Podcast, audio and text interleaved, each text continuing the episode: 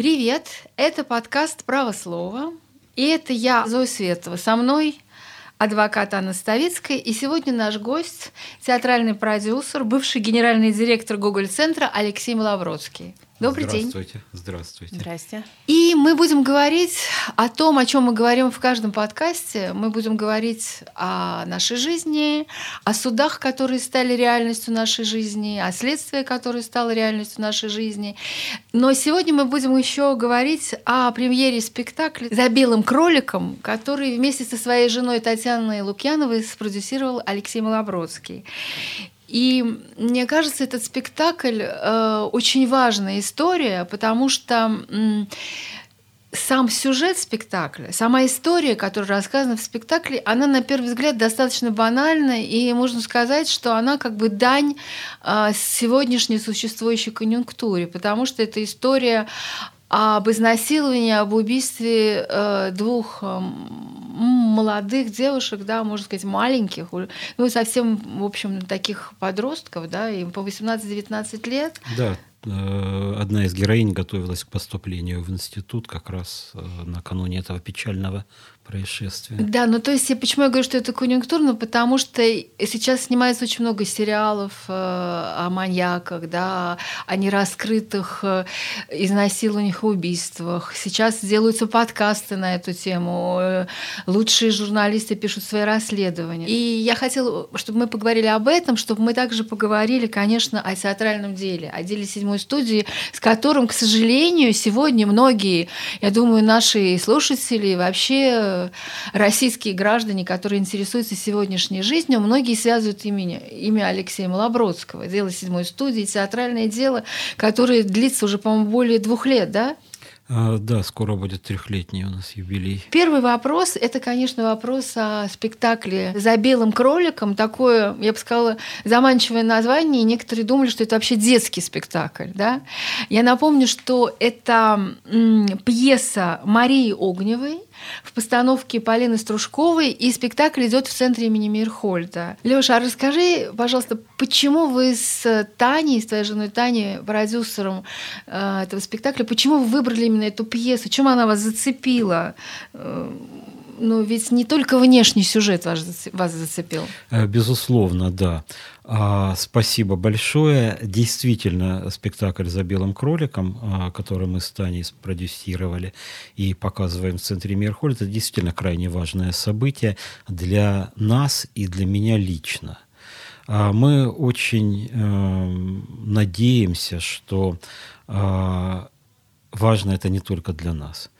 Для меня важно это в том числе, может быть, в первую очередь в силу ну, вот, факта личной биографии.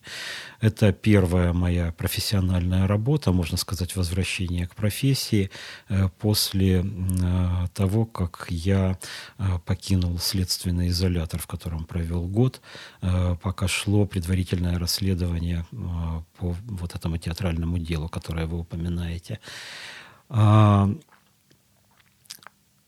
И для меня это, повторюсь, было крайне важно и необходимо, постольку, поскольку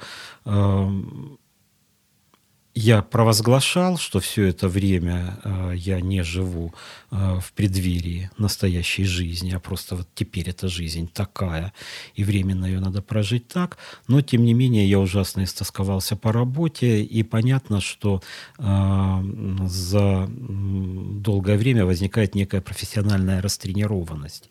И это не просто утеря или притупление какого-то навыка, но это выход за границы контекста, за границы актуального, профессионального, литературного и театрального контекста.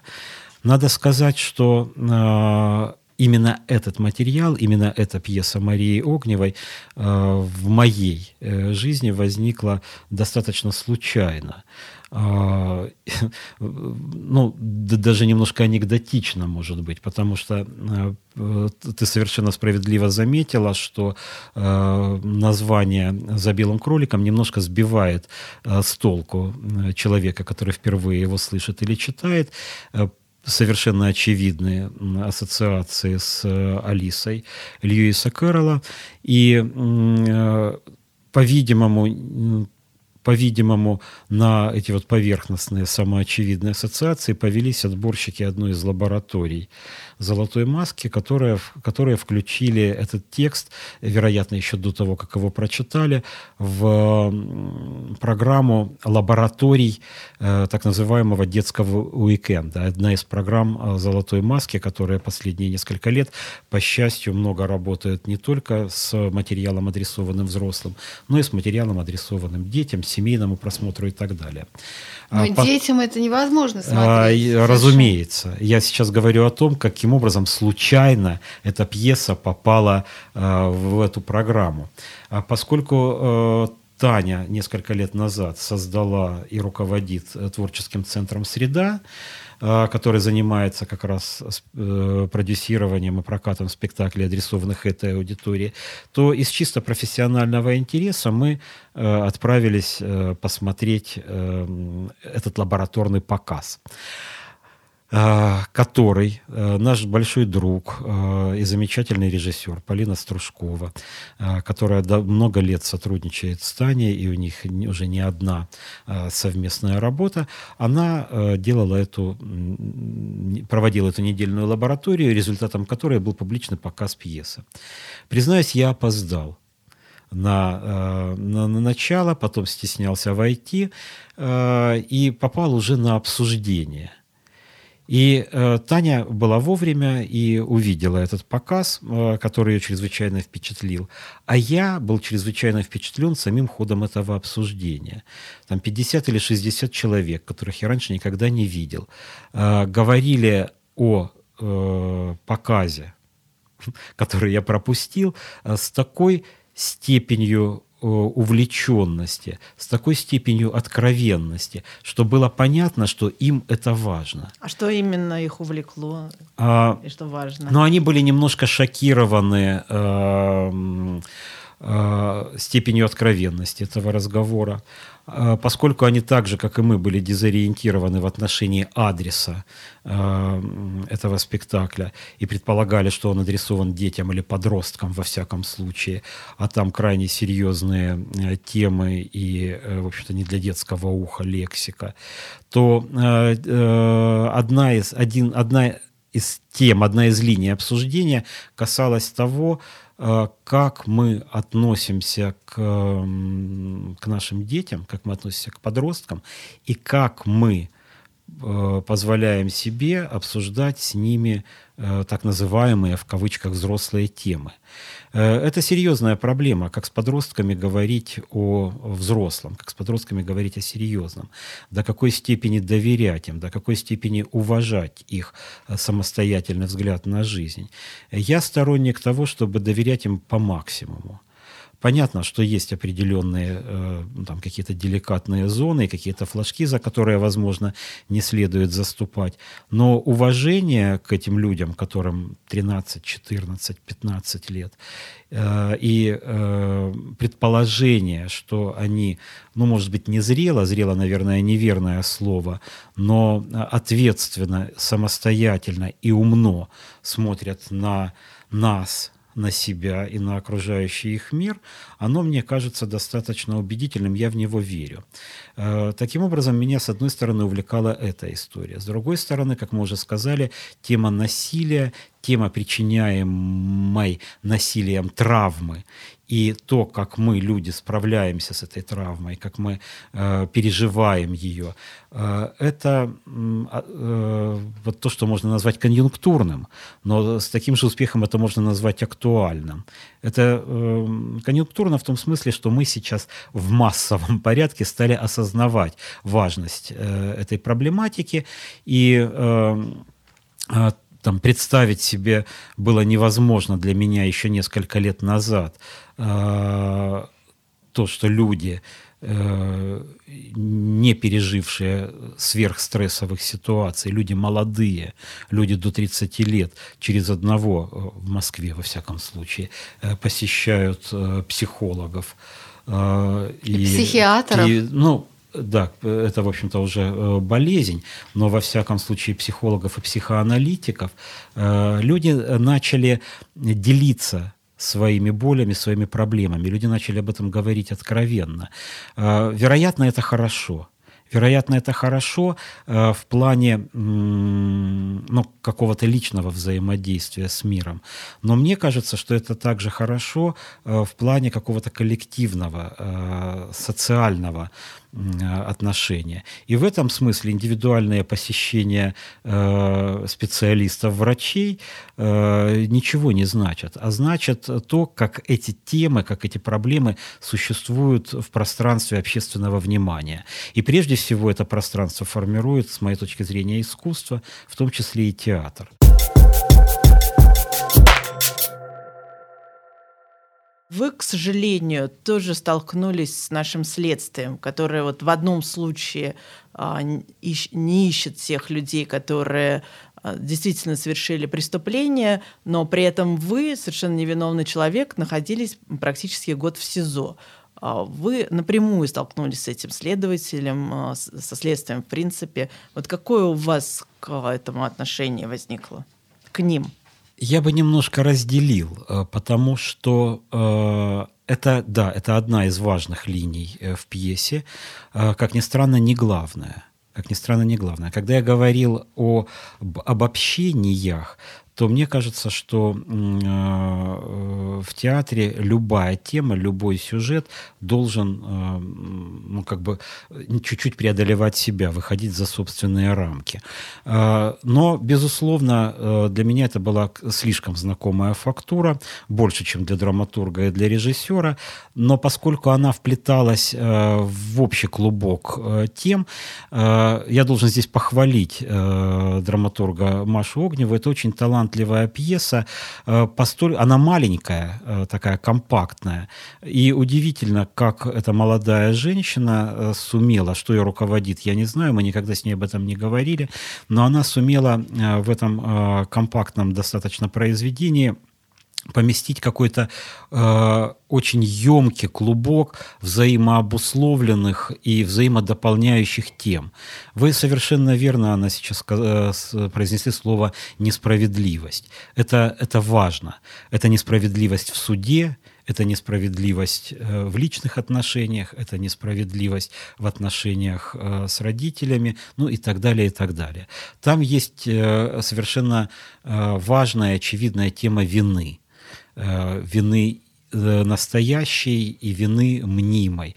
То, как человек переживает э, свое представление об этом, то, как человек иногда берет на себя, э, э, испытывает необоснованное чувство вины, но она руководит им в жизни. Что касается линии судебно-следственной, да, там очень простое э, утверждение.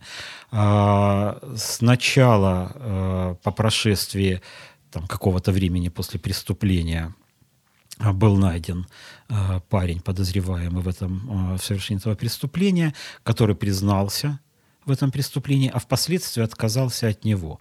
И здесь с позиции моего опыта и вашего опыта, вы это знаете прекрасно, возникает сразу несколько версий, в соответствии с которыми можно реконструировать те события, которые, возможно, предполаг... происходили за пределами спектакля. Ну, да, во-первых, есть... мы знаем, что как выбиваются признательные да, показания. Вот это именно об этом да. я и хотел сказать, что могли просто его избивать, пытать, совершенно и он признал верно. свою вину. Совершенно верно. В спектакле звучит имя мальчика Камиль.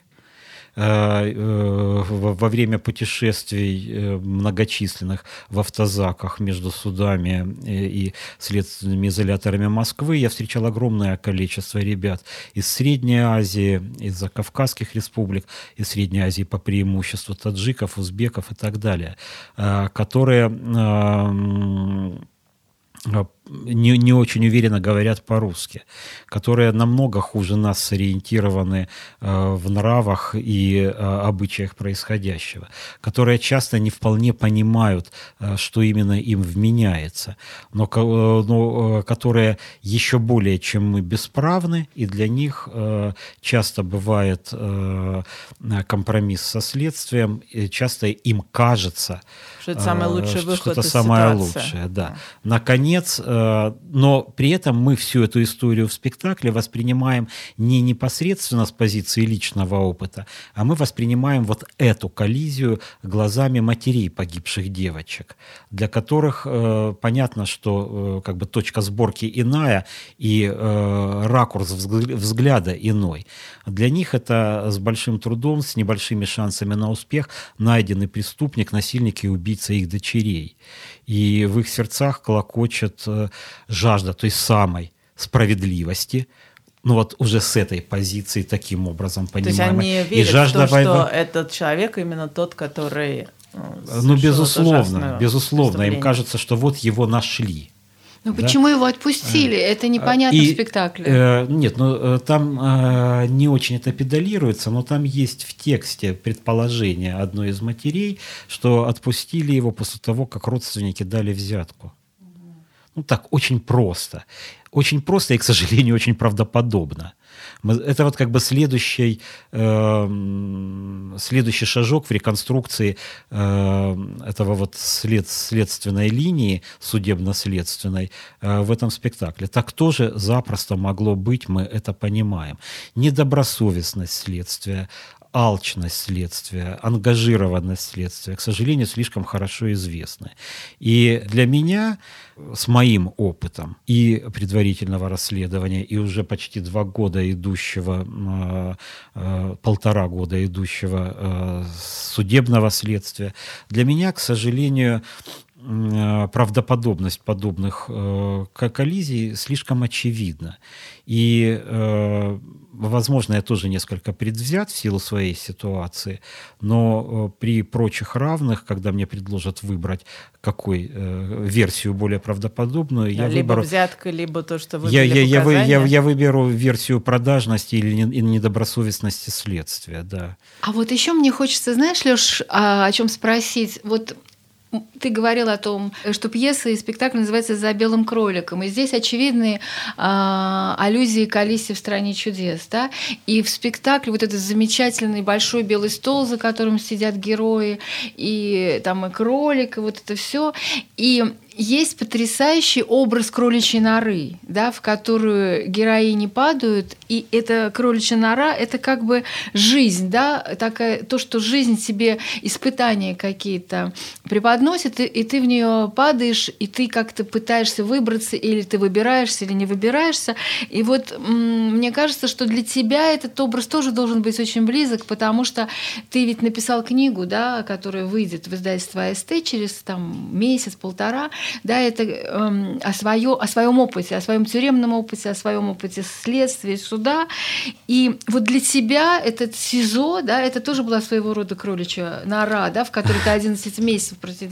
Можно так сказать или нет? А, ну, с некоторой натяжкой. Да, Зоя, спасибо. Это действительно очень важный вопрос и очень важный образ в спектакле. А, он важен для понимания спектакля, и он важен для понимания того, что руководило нами.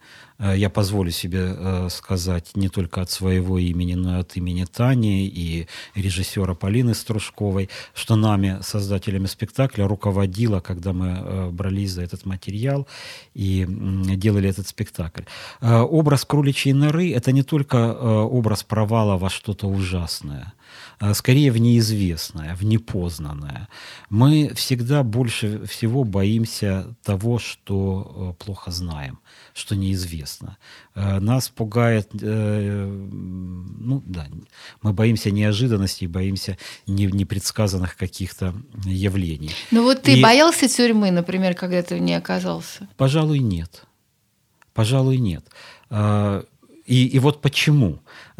Мне ситуация э, моего нахождения в тюрьме казалась настолько невероятной, что я не сразу в это поверил, уже будучи там. При этом я понимаю, что это не только моя индивидуальная реакция. Я встречал очень многих людей и разговаривал с очень многими людьми.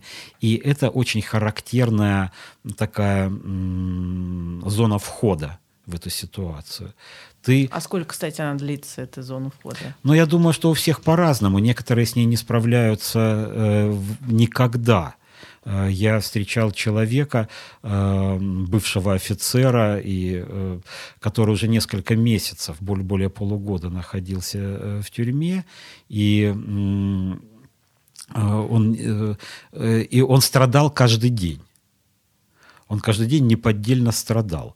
Пребывал в унынии, распространял волнами это уныние вокруг себя и, э, и все время жил в ситуации, что вот завтра произойдет что-то, причем что должно произойти, он сам был не в состоянии объяснить, что э, радикально изменит его ситуацию. Э, я э, достаточно быстро осознал, с чем я имею дело, возможно, потому, что моя позиция изначально была э, деятельной, действенной. Я э, более всего, более чем осознание ужаса тюрьмы, я самое большее впечатление, самая большая эмоция, наверное, правильнее сказать, которую я испытывал, это было оскорбление. Я был глубоко уязвлен самим подозрением, которое возникло в отношении меня. Потому что ну, я дорожу очень своей репутацией, я очень дорожу своим именем, и всю свою жизнь я заботился о чистоте своего имени. И когда эта ситуация возникла, для меня это было глубоко оскорбительно, вызывало у меня возмущение и протест. Но еще большее возмущение и недоумение, и еще, больше, еще более сильную реакцию вызывало то, что а, мои оппоненты, назовем их так, совершенно не были озабочены минимальной достоверностью этих подозрений и этих обвинений. То есть я сразу попадал в зону абсурда. И в этом смысле вот этот вот образ кроличьей норы, он, наверное, вдвойне точен, потому что вот это то, перед чем ты э, первое время теряешься, э, потому что ты оказываешься в ситуации, которая не может быть. Ну, просто потому, что ее не может быть никогда. Я взрослый человек, у меня был достаточный опыт и личный, и опыт друзей, и опыт литературный. Я, как мне казалось, внятно отдавал себе отчет о том, в какой стране, в каком обществе, при каком режиме я живу.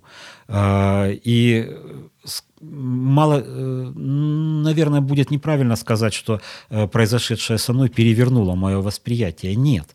Но просто открылись некие дополнительные грани. Вот ты оказался в ситуации, которая не может быть, которая заставляет иначе, гораздо острее это переживать.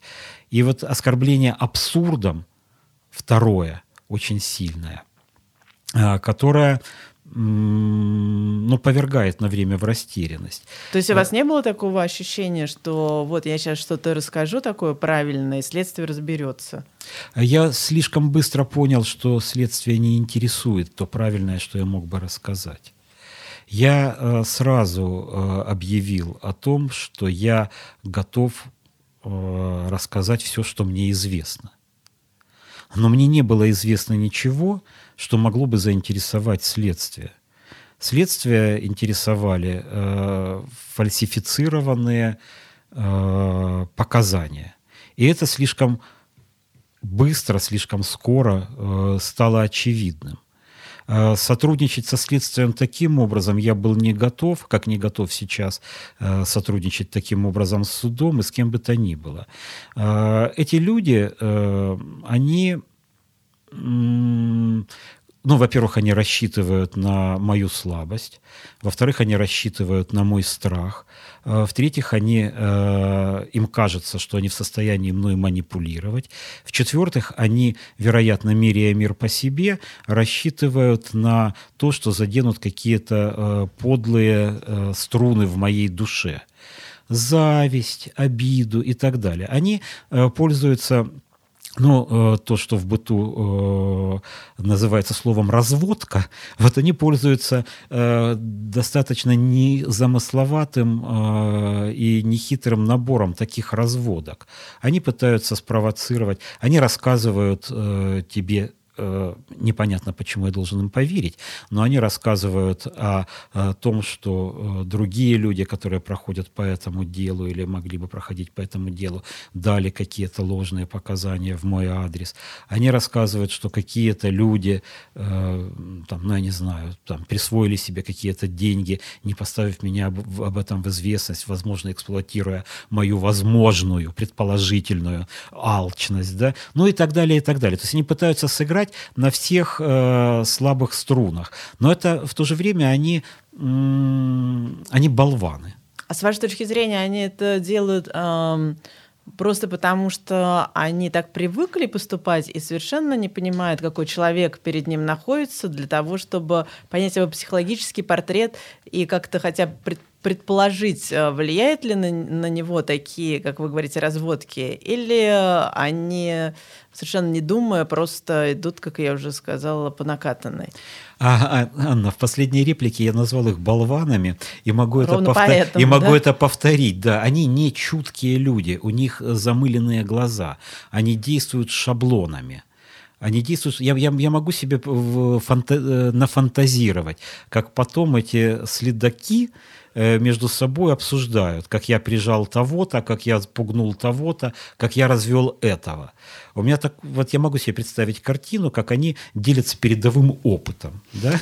Ну, вас им не удалось, на самом деле, прижать, потому что, насколько я понимаю, что вас посадили ровно для того, чтобы вы дали показания против Серебренникова, как эти показания дала Масляева против Серебренникова, вас, Итина и Апфельбаум. Да, совершенно верно. И они думали, что поскольку в свое время Кирилл Серебренников уволил вас из Гоголь-центра, то есть вы ушли из Гоголь-центра, то у вас какой-то есть контакт, конфликт, и вот вы сейчас, оказавшись в тюрьме, без своей любимой жены, в вообще непонятных условиях, в этой кроличьей норе, вот вы сейчас возьмете и дадите показания для того, чтобы выйти на свободу. Но у них ничего не Кирилл вышло. Кирилл Серебренников не увольнял меня из Гоголь-центра. В Гоголь-центре мы работали на, в равном статусе.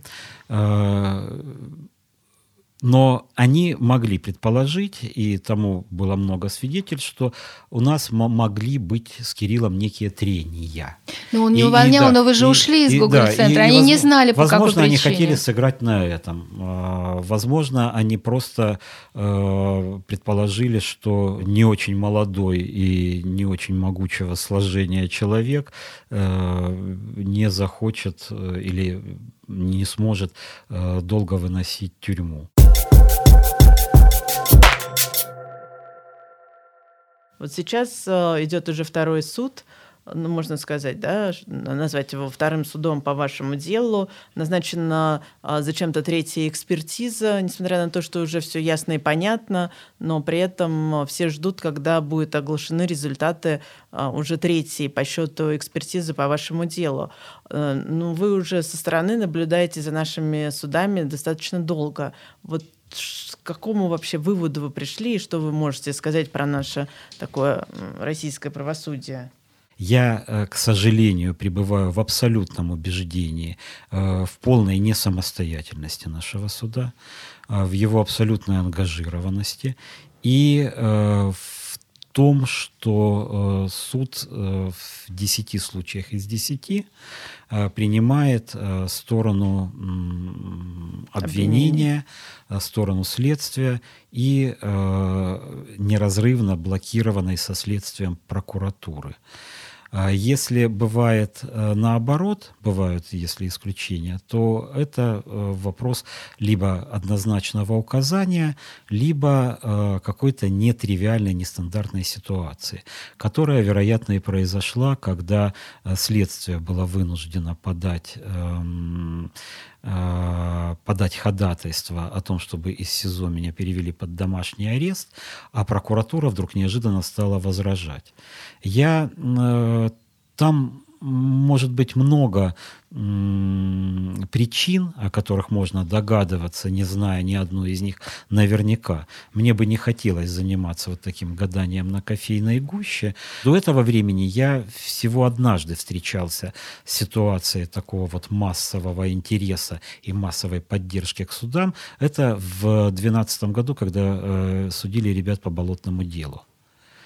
Я, я помню этот э, замоскворецкий суд, помню толпу людей э, в, э, замечательных, которые там стояли и поддерживали э, ребят.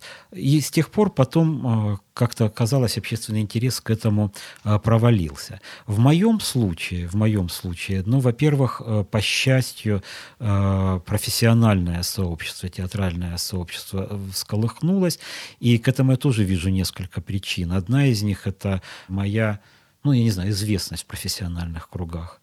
Я много и давно работаю в театре, много, практически нет ни одного человека в театре, в профессиональном театре Москвы, с которым я так или иначе не пересекался бы. Кроме того, в этот суд пришло, в первый же суд по избранию меры пресечения пришло много замечательных людей. Я всегда буду с благодарностью помнить там, то, что я видел, там, Женю Аса, э, то, что там был Наум Хейлевич Клейман, и еще масса замечательных людей, или там Сергей Васильевич Женовач, э, Лена Ковальская, ну, масса прекрасных театральных людей пришли меня поддержать. С другой стороны, нелепость этой ситуации, ее очевидная надуманность и такая наглая, э, она возмутила не только меня, э, Она возмутила не только меня, потому что стало понятно, что точно таким же образом, без причины, могут прийти не только ко мне, но к любому. Мне кажется, что, э, я не знаю, формулировали или нет мои товарищи и мои коллеги это так для себя, но мне кажется, что это ощущение в те дни владело многими, всеми. А дальше вот начался этот абсурд, когда э, спектакль, который видели десятки тысяч человек, был объявлен несуществующим, когда люди, сидевшие в зале и также, безусловно, видевшие этот спектакль, э, позволили себе смеяться, их стали из зала выводить, когда адвокат Юлия Лахова предъявила фотографии, э, отчеты о продаже билетов, э, ролик э, э, о спектакле «Из-за Тартас». Кажется, «Из-за Тартас», могу путать. Но на все на это прокурор сказал, что это не является для следователя убедительными свидетельствами существования спектакля. У него может быть другое мнение.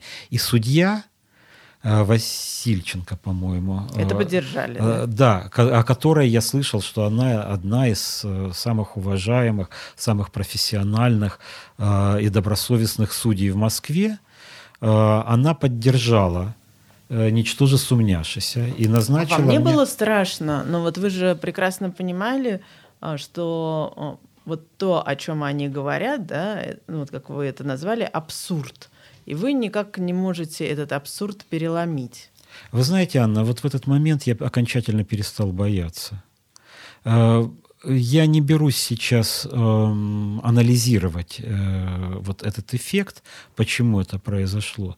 Но в этот момент я окончательно перестал бояться, я понял, что я буду э, биться. Есть одна тема очень важная, да, помимо того, что человек, который оказывается в СИЗО, он настолько возмущен, да, оскорблен тем, что этот человек невиновный, и ему предъявлены обвинения, он может там много лет сидеть, да, по этим обвинениям, и он бьется. Но кроме Кроме того, у каждого человека, как правило, есть семья, есть родственники, жены, сестры, матери, да, которые тоже вот бьются. Вот ты же сидел с разными людьми в СИЗО, и твоя жена Татьяна э, Лукьянова, она как раз за тебя билась. Вот что, как, что ты вынесла э, из тюрьмы? Действительно, все ли родственники, все ли родные поддерживают вот так своих э, людей, которые оказываются в этой беде тюремной? Увы, увы, нет.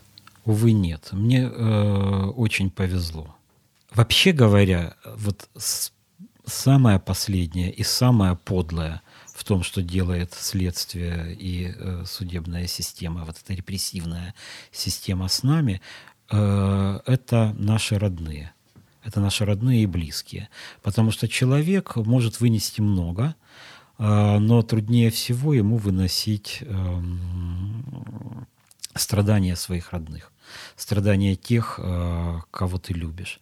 И подлая система на этом играет особенно. Это особая отдельная боль. Я сейчас занимаюсь текстами прекрасного писателя, физика Георгия Демидова, который прошел э, сталинские лагеря, Колыму, э, стал героем одного из рассказов Шаламова. Э, к сожалению, он не, не, не так широко известен, только сейчас, сравнительно недавно, начали издаваться его тексты. И э, если помните, э, у Шаламова в, в рассказе, который посвящен э, Демидову, «Жизнь э, инженера Кипреева», из него выбивали показания побоями. Когда он получил первый удар, он просто ответил. Он стал драться со следствием. Это очень много говорит о характере человека. Но э, тут не надо впрямую отождествлять Демидова и персонажа рассказа.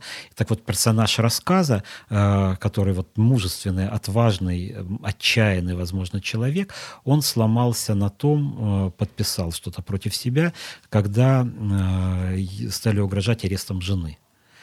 Это очень такая, как бы, понятная ситуация. Я бесконечно благодарен Тане. Я бесконечно благодарен э, своим детям, и своей сестре, своей маме, что я всегда был ими поддержан.